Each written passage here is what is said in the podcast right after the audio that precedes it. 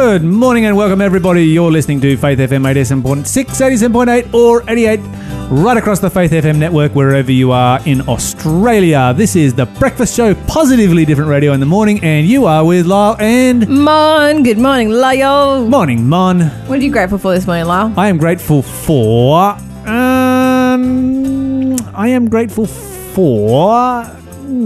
let me think. Okay, so I'm grateful for apple pie this morning. Oh, come on, Lyle. Why are you going to do that? Why are you going to play me like that? Yeah. Oh, that's not fair. Apple pie is the best. You're eating Shell's apple pie, aren't you? Uh-huh. Oh.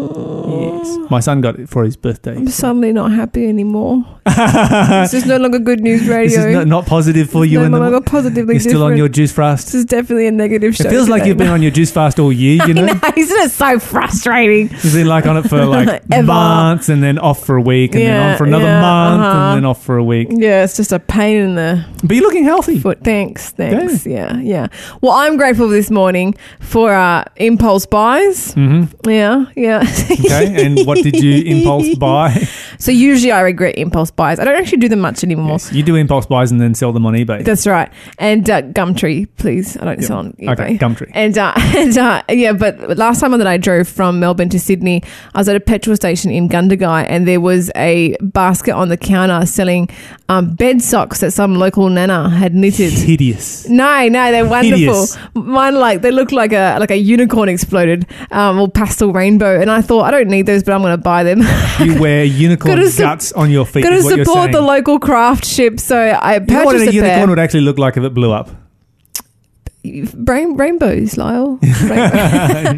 Anyway, It turns out these are the bed socks ever, because I have this issue where my pajama pants ride up and my socks fall down, and I wake up in the morning with freezing cold lower legs, and it's really hard to get back to sleep. And but these socks are like the perfect height. They're not so high that they like compress my legs and pinch and leave lines on me. Mon? Yeah. Why don't you just tuck your pajamas into your socks? It doesn't work. But these ones, these are perfect. They're perfect height. They're perfect looseness. They don't fall down. They're just magical.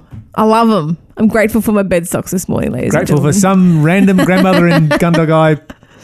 Bless her heart. Knitting or crocheting or whatever it is.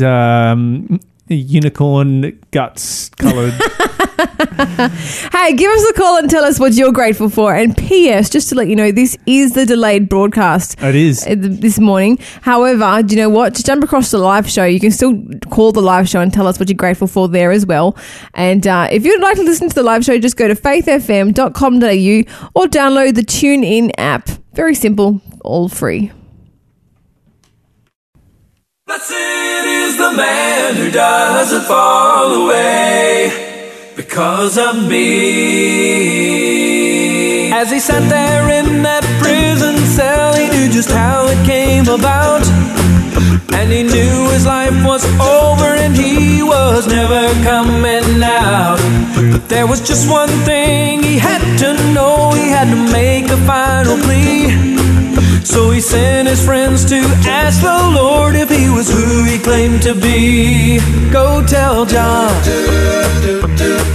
that the lame have learned to walk, that the poor can hear the word of God, and the deaf can hear me talk. Go tell John that the blind can finally see. Oh, and blessed is the man who doesn't fall away. He was born so he could tell the world that the kingdom was at hand, and that the Christ would soon come after him to complete the Father's plan. And there was nothing else he wanted more than to see this kingdom grow. It was the only thing that mattered. It was all he had to know. So go tell John, go tell John, learn to walk, that the poor can hear the word of God, and the deaf can hear me talk. Go tell John, that the blind can finally see. Oh, and blessed is the man who doesn't fall away because of me. Well, he gave his life to testify that Jesus was the Son. Jesus was a good thing he had done. Soon he would be murdered by a wicked evil man. And I'm sure the words of Jesus helped him understand. Go tell John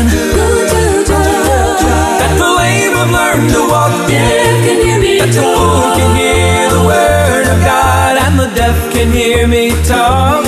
Go tell John, the blind can finally see. Oh, and blessed is the man who doesn't fall away. Oh, and blessed is the man who doesn't fall away because of me. Go tell John that the dead are raised again. Go tell John, that the lepers now are cleansed. Go tell John that the path he chose was right. Go tell John, go tell him that I truly am the light. So go tell John that the lame have learned to walk, that the old can hear the word of God, and the deaf can hear me talk. Go tell John, see, oh, and blessed is the man who doesn't fall away because of me. Go tell John that the dead are raised again. Go tell John that the lepers now are cleansed. Go tell John that the path he chose was right. Go tell John, go and tell him that I truly am the light. Welcome back, everybody. That was Keith Lancaster, Go Tell John, here on Faith FM. And as we begin our breakfast show, Positively Different Radio, we're going to have a positively different quiz with a clue that I'm going to get on the first one, I reckon. Mm-hmm. Hopefully, maybe. Mm-hmm. Maybe. Let's see how I'd be very impressed if you got this one, actually, because it's a little bit obscure, but it has enough information that you should be able to get it exact if you know the story. Okay. So it's not vague in any way. And it's time to wake your brains up. And if that song didn't wake you up, I don't know what will. Mm-hmm. But this is a what number am I quiz. Okay. The Ark of the Covenant was at the house of Obed-Edom many months. Is it loading? No. Yeah. I don't have it. I don't have it. If you know the answer, give us a call. 1-800-FAITH-FM, 1-800-324-843. If you can tell me the answer before Lyle figures it out, I'll give you double prizes. Call now. Tell me the answer. How long was the Ark of the Covenant at the house of Obed-Edom? How many months? He was blessed. Was he? Oh, yeah, that's right. Absolutely. He was totally blessed. The whole time it was there, he was just blessed and blessed and blessed. Not like the guy who stuck his hand on it and got seriously unblessed. Yeah, absolutely. Yeah. Okay. Lyle, I have some good news this morning. Okay. But I'm really scared I'm going to cry again. This is going to be so awesome. No, I need to hold it together. I will give you an extra prize. If Mon cries this morning. No, okay, it's just such a sweet story. She's already starting to cry. I was tearing up while I was reading it, and I was like, no, pull it together, Galash. But Galash is my surname, just in case you're wondering who Galash is. I'm going to start with a couple of other stories first and work my way up to the one that makes me cry. So some beautiful news from around the world this morning. We're starting with a teacher who was on a flight, and she's a chatty lass, and she tells a story about how she sat down next to a passenger, and the passenger asked her what she did for a living, and she was honest with him and told him that she was a teacher, and she began talking about her career and her passion for teaching and her passion for children and guiding the future leaders of our planet, and he asked her what the greatest challenge was, and she told him that she actually was a teacher at a low income school, like a low socioeconomic area. And she, explained how heartbreaking it was sometimes seeing the kids come in, their shoes are falling apart, they can't afford the school books, they can barely afford to be there, they clearly haven't eaten anything, and how challenging that is, because obviously these little things all affect a child's ability to go to school and learn and be academic and move up. And she didn't realize, but the people on the plane around her were all listening. And as the plane landed and she went to get off the plane, people around her started like handing her cash. And she walked off that plane with over $500. And you have got to be joking. No. Whereabouts did this happen? This happened from a flight in between Chicago and Florida. And so people, wow. Yeah, and so, you know, a gentleman just tapped her on the shoulder and was like, you know, please do something amazing for your kids, and like hands over $100 bill, and then a guy from the other side of the aisle hands her like a couple of $100, and people everywhere just like slipping her notes, and yeah, she walked off with over $500 for her students. Isn't that sensational? Isn't that great? The world is still a good place. Yeah, absolutely. There are still good people in the world. Yeah, and she said, you know, some of them, you know, they only had like $10 cash, but you know what? If you only have $10, you could still totally just light someone's day up with a random act of kindness. Oh, yeah, absolutely. $10 isn't much these days. No. You know, a cup of coffee sometimes can cost like $7.50. It's crazy. So, yeah. Okay, so that's our first good story. Particularly for an airport. I've got a fluffy story. Okay, here comes our daily fluff. Our daily fluff is arriving. And this, I like this one because I really just want to put the picture up on our social media. That's the only reason you're telling the story, right? So that you can put it up in Instagram, Facebook. Our listeners will love it, trust me. I need to do some more. I didn't need to do more stuff on our social media, so get some man pictures up there. There is a lot of fluffy stuff on there. To counteract the fluff. Yeah. Okay. So, I do like the fluff. Don't get me wrong. The fluff is great. Yeah. It's heartwarming. I like cute animals. And this is a story about Spanky and Dally. They're in Spokane, Washington. Their owner, Francesca Carson, actually adopted both of them. One of them is a Jack Russell dog, and the other one is a miniature horse. And they were both on, you know, animal death row. There's how cute they are, right? Yep. Dally and Spanky. All dressed up, and Jack Russell's got his little scarf on there, like a little Western scarf. So cute. Anyway, so I do like Jack Russells. They're so intelligent. Fox terriers. Fox terriers not so much. Yeah, well, Jack Russells are really trainable.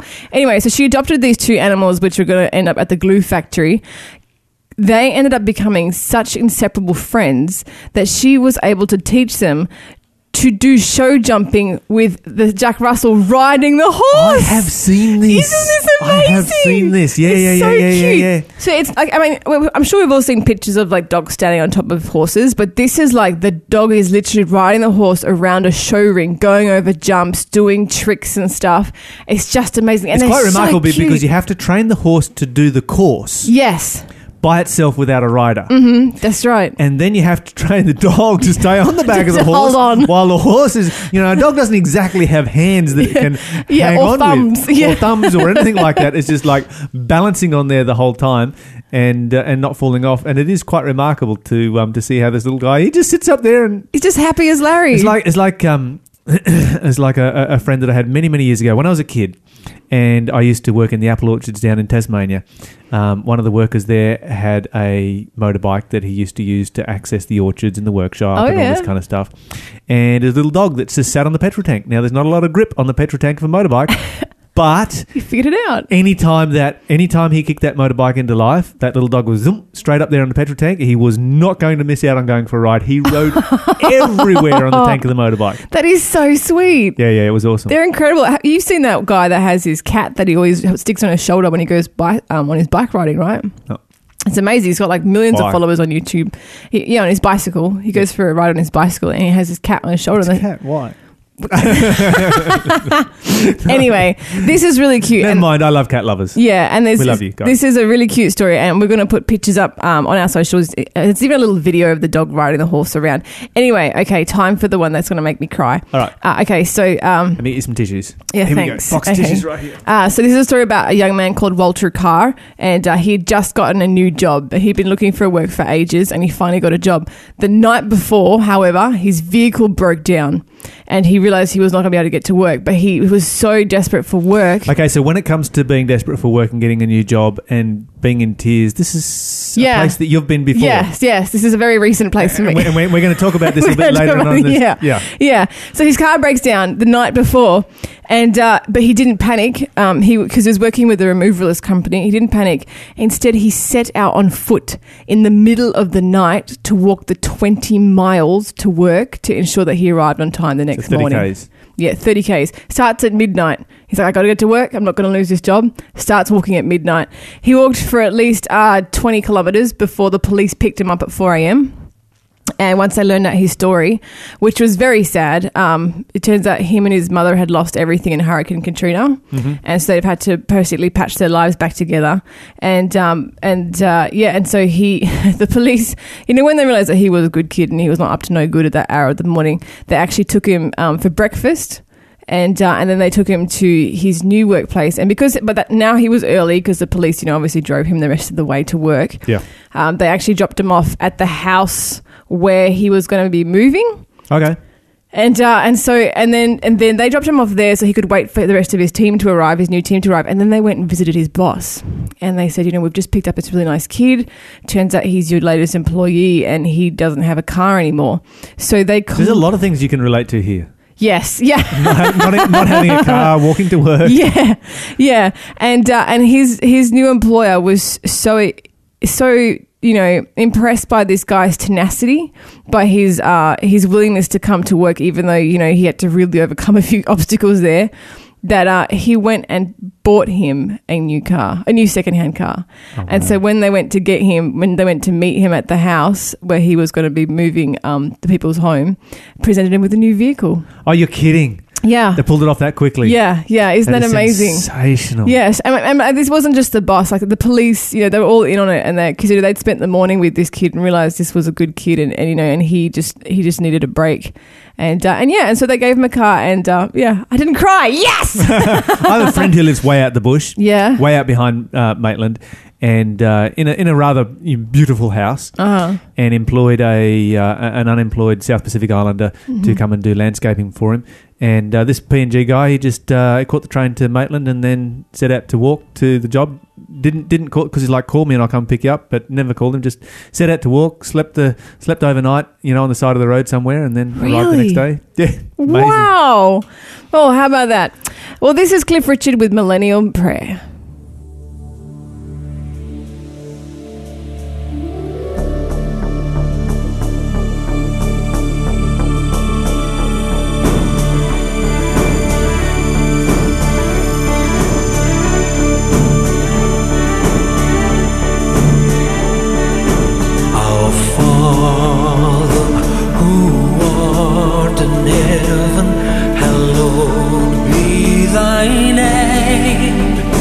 Thy kingdom come, thy will be done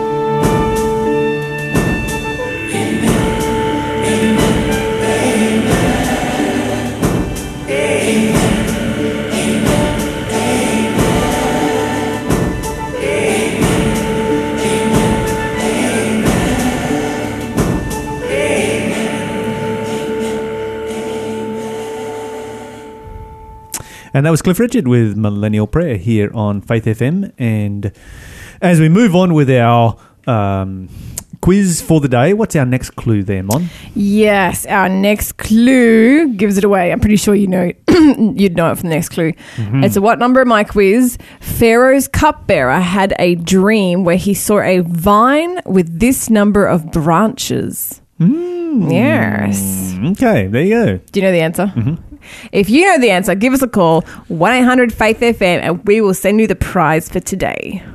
Okay, so in more serious news, I have actually positive news this morning. But before I get to positive news, I'm going to deal with serious or positive first. Let's end with positive. Okay, so I did mention during the weather mm-hmm. that Oman overnight experienced an overnight low, think about this for a moment, of 42.6. So that was the coolest it got all night long.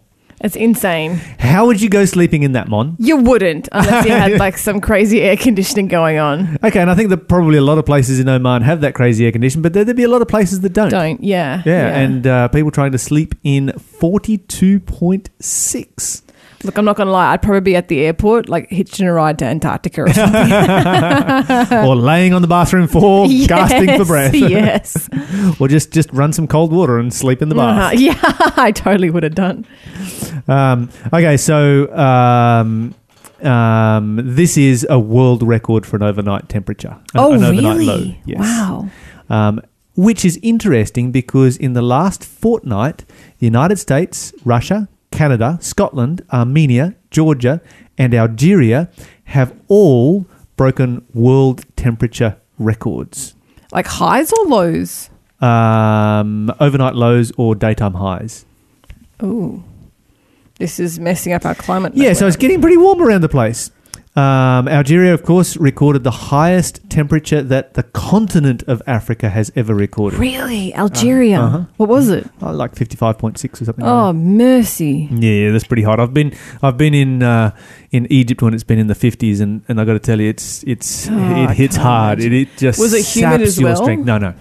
Egypt is 100% dry, has zero humidity, and that's why it's such a great place to do your laundry, yeah, and to create mummies. You know, nothing deteriorates, nothing rots. There is no humidity whatsoever. So it's kind of interesting because you'd be in the sun and it'd be like, I can't breathe, and you step into the shade and it's like, yeah, I can live. Yeah, because the shade would make so much of a difference. But so they've been looking at, all right, what are we going to do about this? Because more people are dying of heat stress in our world annually than are dying of natural disasters. Oh, really? Mm-hmm. Well, and this is not uncommon. This is something that's been around for a long time. And you know how when it hits like 33 degrees in England and half the population is like, oh, we're going to die. Yeah. But wouldn't you say it was a natural disaster in some way? Yeah, they're just saying, well, this is global warming and this is just the cycle of global warming, and so we can't really count it as a natural disaster.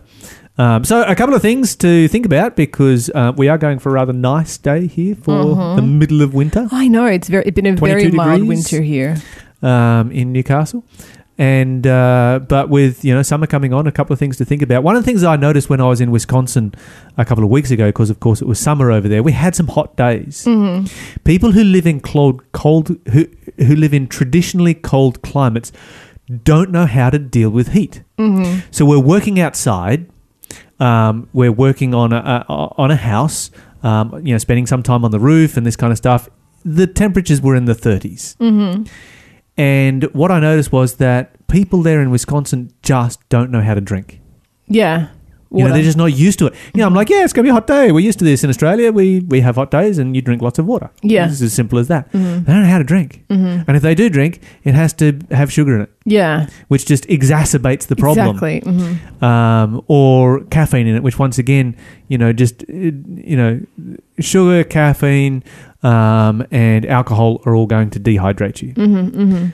The solution is to drink water, and you start early in the day. Yeah, the human body can handle a 55-degree day.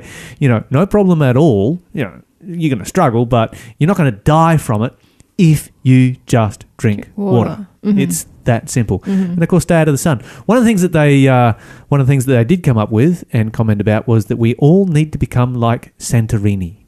Santorini. Santorini. What's going on there? Everything's painted white. Haven't you ever seen the pictures? Oh, yes. Have you been to Santorini? No, but I love the pictures, yeah. I've never been there, but I want to go there one day. And all the buildings are white. Mm-hmm. And it's obvious, you know, a white car is so much cooler in summer when you get into it than a black car. Yep, yep. And so buy white cars, paint your roof white. It's going to make a massive, massive difference through summer to your heating bill, so your cooling bill, and cooling is obviously a lot more expensive than heating. Yeah, yeah. Infinitely more expensive. And, of course, to create coolness, you have to create heat to create coolness, because your air conditioner is pumping heat one direction and coolness the other.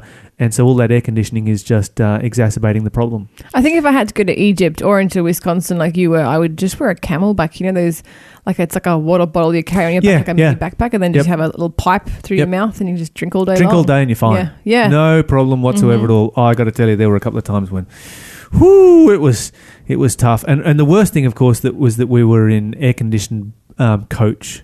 Oh, yes, and the contrast. And, of course, they ran the air conditioning at about 15 degrees. Oh. So you'd be in the coach, you'd be rugged up, wearing a jumper, wearing a coat, and then you'd open that door and it would be 50, you know, degrees outside. I was just like, you guys are nuts. You know, run the aircon at like 35 so that we don't all die when we step outside. Mm-hmm. You know, you get blasted with this hot air. Anyway, so the Bible does speak in Revelation chapter 16 about the seven last plagues and the sun being given power to scorch men with great heat at the end of time. Oh, really? Yes, and the good thing about that is that the Bible says that God's people will hide under the shadow of the Almighty. Amen. Psalms chapter 91, that's worth memorizing because it's all about how God will protect his people at the end of time. Amen. And, of course, that will be a supernatural event rather than just a natural one that we're seeing. Anyway, we've heard about children being separated from their parents as they've been crossing the border illegally into the United States. Mm-hmm. And, of course, we've also heard about a ban on Muslim immigration, so banned from immigrating because of their religion. Mm-hmm. And so as a result of that, you've got, once again, you know, separation, but not so many Muslims are trying to immigrate to the United States because I guess they're a bit scared of being there, etc. And so the Imam Arjan Abu Sa'ad has responded to the situation.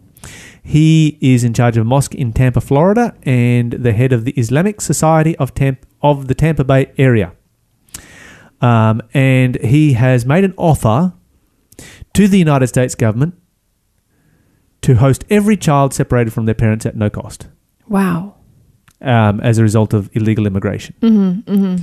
And so this is, you know, and as you said, this is a great deal for someone who likes to make deals. Mm-hmm. That's true. Of course, they have not taken him up on his offer because when you are trying to demonize a religion, then, you know, taking them up on an offer like this is only going to make that religion look good. Mm-hmm, mm-hmm. But he's still waiting for a response.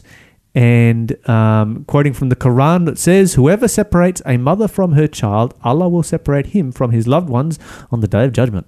Ooh la la. Yes, it's a pretty serious statement in the Quran.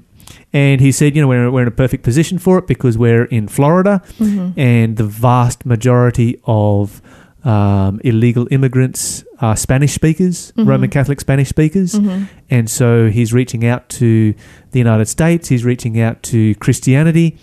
And he's saying we need to live our faith. Islam is not a spectator sport. And we need to, you know, obviously change the way that people view Islam. And I absolutely commend him for this. I wonder, you know, there are many times when I'm going to get here on radio and absolutely condemn things that are done in the name of Islam or done in the name of, you know, certain versions of Christianity, even in our church, if it's wrong. Mm-hmm, mm-hmm. And we have done that and will continue to do so, or any religion for that matter. Mm-hmm. But at the same time, when things are done the right way, we need to get on here and commend it. I do wonder the reality of it. Like, if they did hand over several thousand minors to this church, how is it exactly the church is going to look after them or house them? He has organised housing for 2,300 so far. Wow. Okay. So it's a large Islamic community there. Mm-hmm, mm-hmm. Yeah, and that is sufficient to take care of the present crisis. And all their parents are in jail, right? Is that the situation? Yeah. Okay. Oh, that's very interesting. That is quite commendable that they would make that offer. Absolutely. I think there do needs to be... Regardless of why they're in jail, this is a commendable thing to do. Yeah, absolutely. I do think there'd be a couple more questions there and, you know, who's going to be looking after them exactly. The state needs to take care. Of course. It's still good.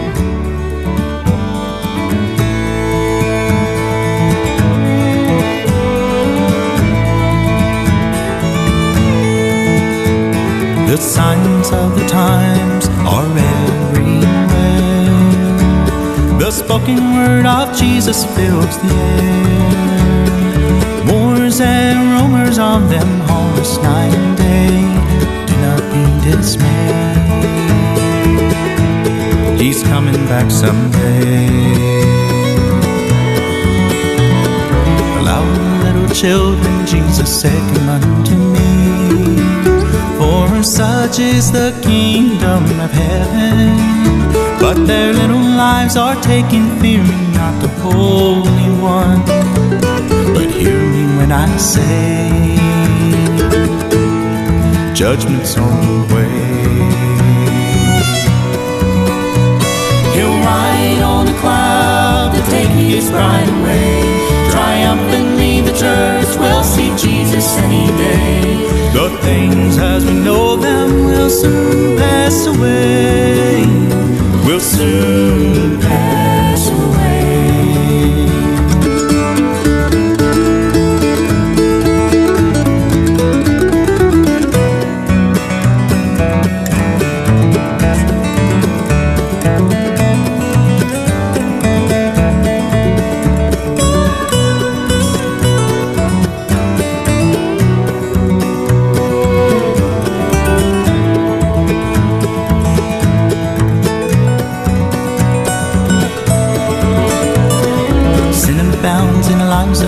Hearts are growing cold, and people are falling away. No one seems to care about the condition of the soul. Hear me when I say, he's coming back someday.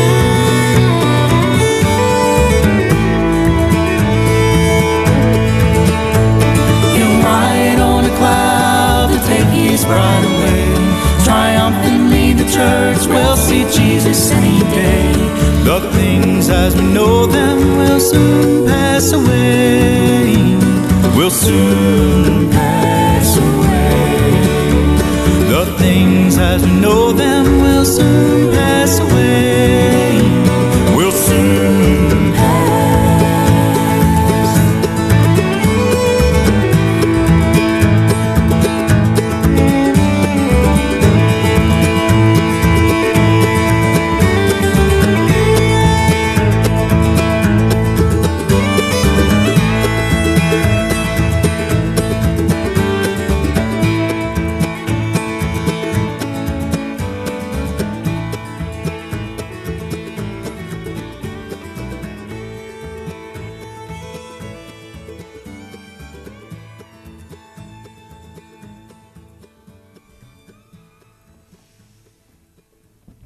Welcome back, everybody. That was the Forbes family with Revelation chapter 19 here on Faith FM. And as we go to our interview for the day, Mon, do we have another clue for our quiz? Yes. What number am I? It was the number of men sent by Cornelius to find Peter. Okay. What number was that? Give us a call, 1-800-FAITH-FM. Now, Mon. Yes. Guess who we're interviewing today? Oh, go on, tell me. You! I know. Okay, so Mon has a story, but we also have a very special guest on the show joining us. David, welcome to the show. Hello. We got this terrible tinny sound happening here and a buzzing ringing in my ears. David, are you there? I am. Good morning, Lyle and Monica, and good morning to your listeners. Good morning, David. It's good to have you on board as our expert weighing in on this. Okay, so David, you've got a background in counselling. Maybe you could just tell us very briefly what your background is in counselling. Lyle, I've got a master's degree in counselling and primarily focused on addictions and trauma. Mm-hmm. Spent quite a number of years in Cabramatta while Cabramatta was still the drug capital of Australia. And had extensive experience working in that field there. Yeah, absolutely. And I've met people whose lives were completely transformed by your ministry down there in Cabramatta, which was fantastic. How many years have you been involved in counselling? About 24 years at the moment. Yeah, I've got a dual training in ministry as well as in counselling, so come from a Christian perspective in therapy and has seen really God at work in people's lives. Yeah, praise God. Now, my co-host here this morning, David, has had a unique experience that she's going to share with us. And last week, in fact, was it last week or early this week? Last week we were celebrating. Yeah, last week we were celebrating. We were celebrating because, you know, Monica obviously works here, The Breakfast Show, in the morning, but she needs a second job because this job finishes at 9 o'clock, and she's been looking for work, and it's kind of hard to find something where she can, you know, get from this job to another job because it's going to be 9:30 by the time she gets there, and it's a late start. And we were celebrating because Mon had found herself another job. Yeah, I was really happy about it. And now, Mon, you no longer have that job. And now I no longer have that job. Which is really, really sad. Yeah, I cried for almost a whole day. Okay, so why do you no longer have that? Well, okay, first of all, what was that job? Okay, so I felt so happy because I finally managed to find work that allowed me to start later in the day, because with my radio work, I can't do a 9 a.m. start like most jobs. And so I found a news agency in my local area, and I was very excited because, newspapers, magazines, gifts, stationery, this will be great. And, I was very excited because the team of people that I was working with, I met most of the people working there, and they were all just really lovely. Mm-hmm. And the boss was just this great guy that I thought we'd totally get along. I mean, we did get along because, he was all into caravans and trains, and so am I. And so I was like, this is going to be amazing. And all the staff there had been working there for a long time, which is always a really good sign of a new workplace. Mm-hmm, so, yeah. And I did a trial shift on Friday, like a test to see if they liked me and if I liked them. And Friday, I think I was just really emotionally happy and just over the moon. And then on Monday, I had my second shift, and by the end of it, I knew that I would not be able to work there anymore. Okay, and why was that? So I didn't realise, and this was quite a surprise to me, but it turns out that working at a news agency, which I don't think many people would realise, 99% of my job was selling lottery tickets, to people coming in who were just clearly addicted to gambling. And, so you might as well have been working at the TAB. Might as well have been working at a casino.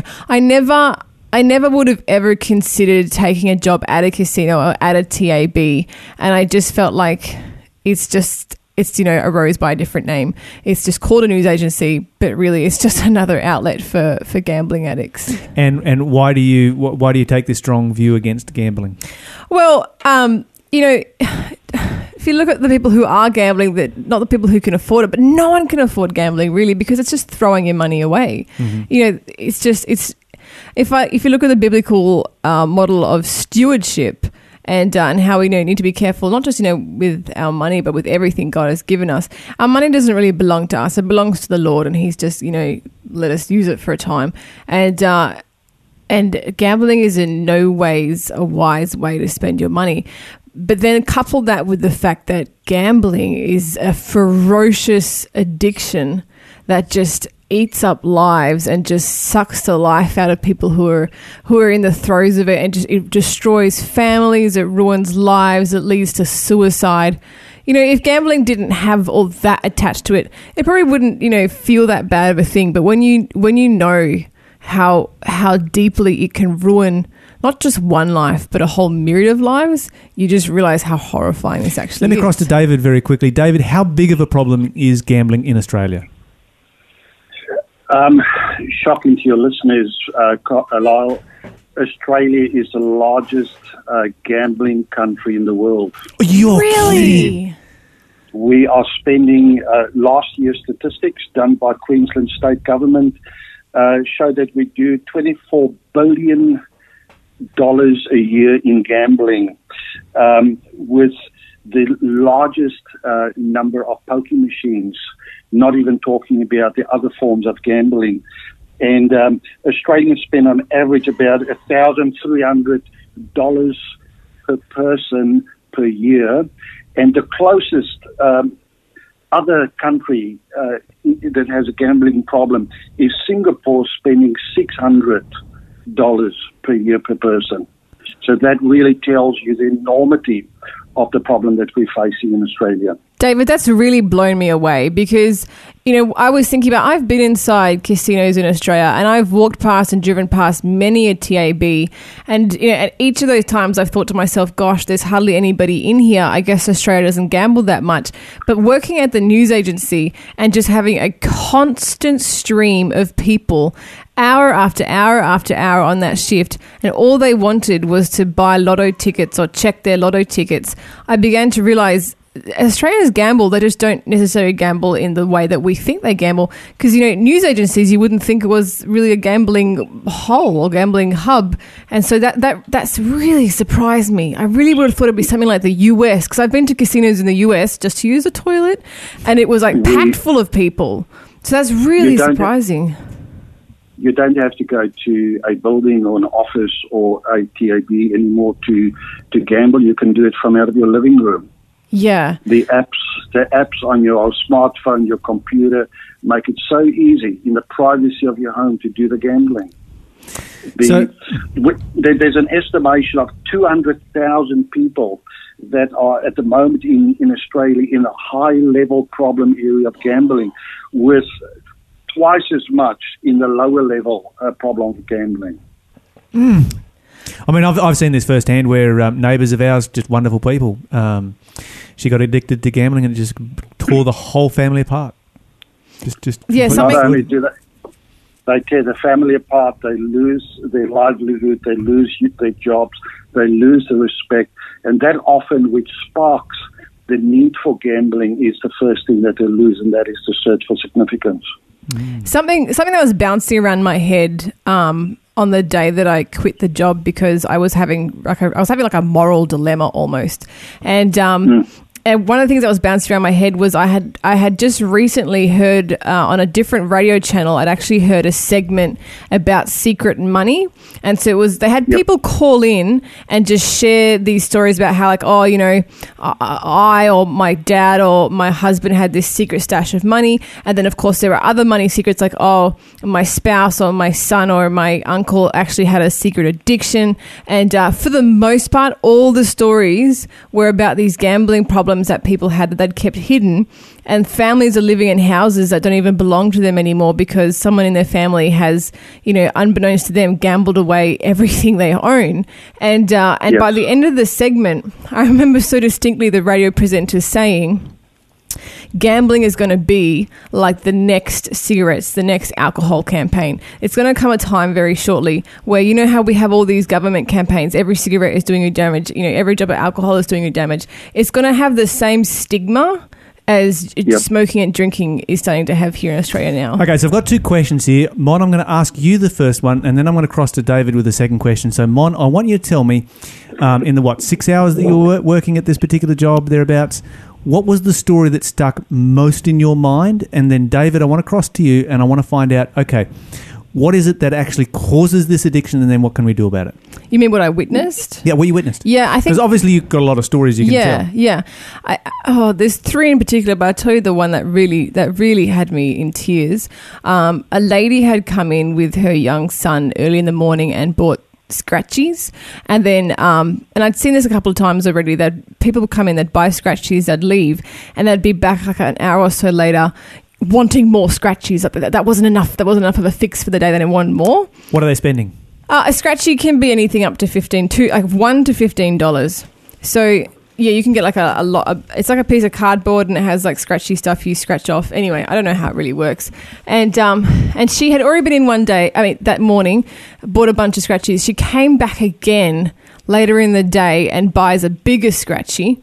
And as she's walking out of the store, she turns and hands it to her son, her little toddler son, who's not even in school. He must have been like 3-4 years old. And he goes, "Oh, my favourite one." At which point I realised, the scratchies aren't for the mum. The scratchies are for the kid, and he's been chucking tantrums to get her to come back and buy more scratchies.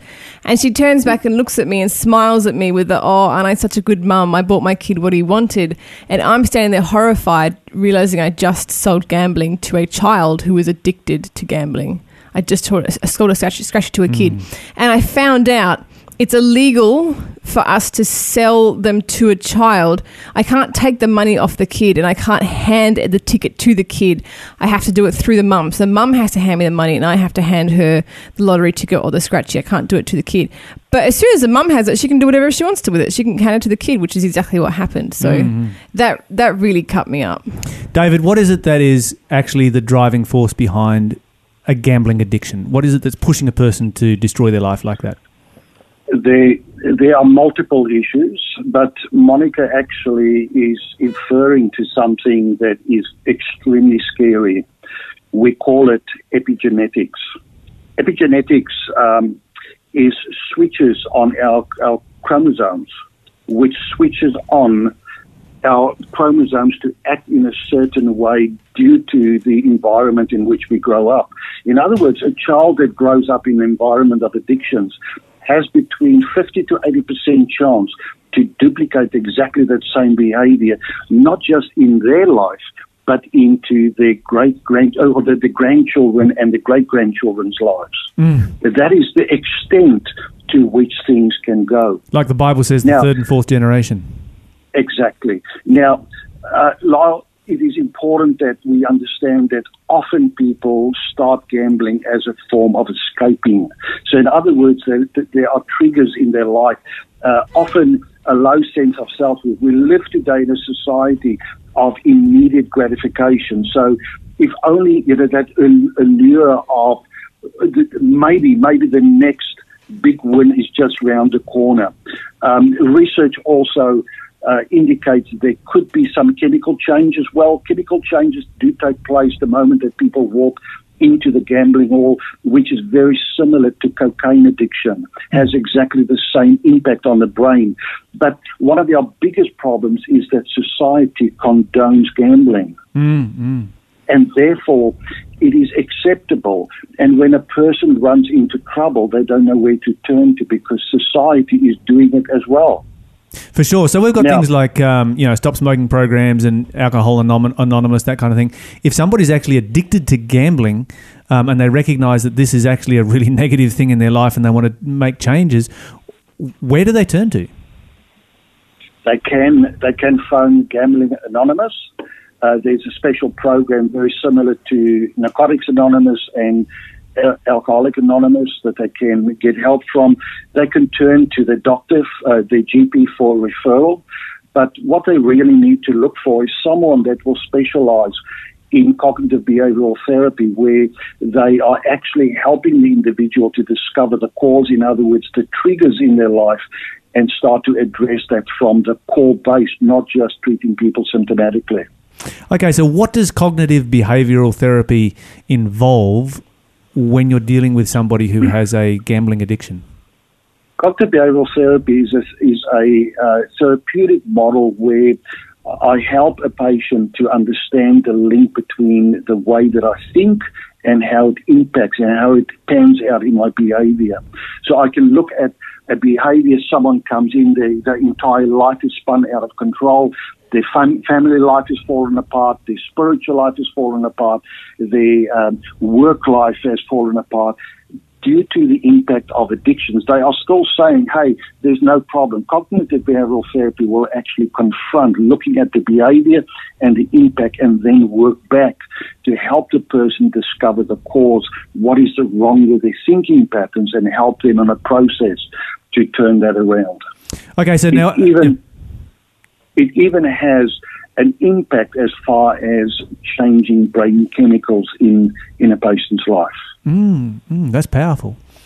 What kind of a time process are you looking at for somebody, a long-term addiction to gambling, to turn that around?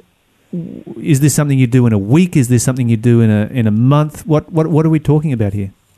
It is a long process because, as Monica, or was it yourself, that has indicated that there's a lot of hiding and lying and deception takes place with all forms of addictions. And therefore, to get that person initially to identify that they've got a problem. Secondly, the willingness to understand and accept that this is a problem because people with addictive behaviors would often say to you that I'm just enjoying the moment. I can control this at any time. I can put it down at any time. Now, in my practice, I see people that have already lost their family homes. They've already gambled out their second or their third home. They are living on the street.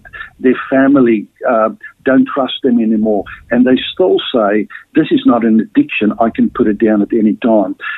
Some people are extremely motivated. Others really have a long battle and sometimes can take years before they're completely free. And I'm thinking, yep. And our society today speak about harm minimization. So in other words, gambling is okay just as long as I do not cause harm to others around me. From a biblical perspective, though, I'm addicted. I'm actually controlled. I'm a slave to another master. And the only master that we should be a slave to is to Jesus Christ, as a Christian, you know, from a Christian perspective. Yeah. And Lyle, those that do accept Christ and accept him in their life as the person that will guide them are the ones that has the quickest turnaround. Okay, thank you so much for joining us, David. We really appreciate the time that you've put into this. Thank you for having me. Yeah, wonderful. And thank you, Mon, for sharing your story. It's a little bit of a heartrending story right there. And I just want to put a shout out. You know, there's anyone in the Newcastle area here that that needs a great employee that needs a Mon, needs a Mon that has, you know, somebody who has some integrity and is prepared to give up a job for moral reasons. Then give us a call. You know what our number is. And I'm also going to put up some details where you can get in contact with us if you want to talk to David Halpton to arrange some counselling with him. Call us here on our number. And we'll put up some links as well. We're going to move on. This is Daniel Martin Moore. When peace like a river attendeth my way, when sorrows like sea billows roll, whatever my lot, thou hast taught me to say, it is well, it is well with my soul, it is well with my soul, it is well, it is well with my soul. And hasten the day when my faith shall be aside, the clouds be rolled back as a scroll, the trumpet shall sound, and the light shall descend. Even so, it is well with my soul, it is well with my soul, it is well, it is well my soul.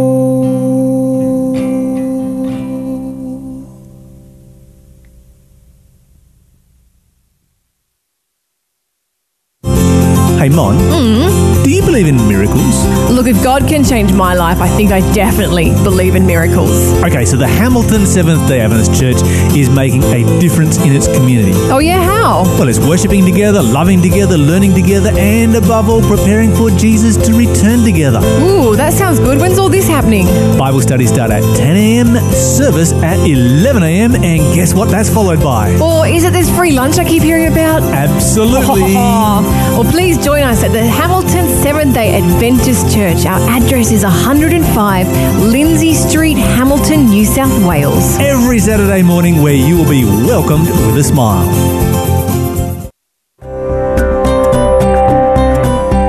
You're listening to Faith FM, positively different radio.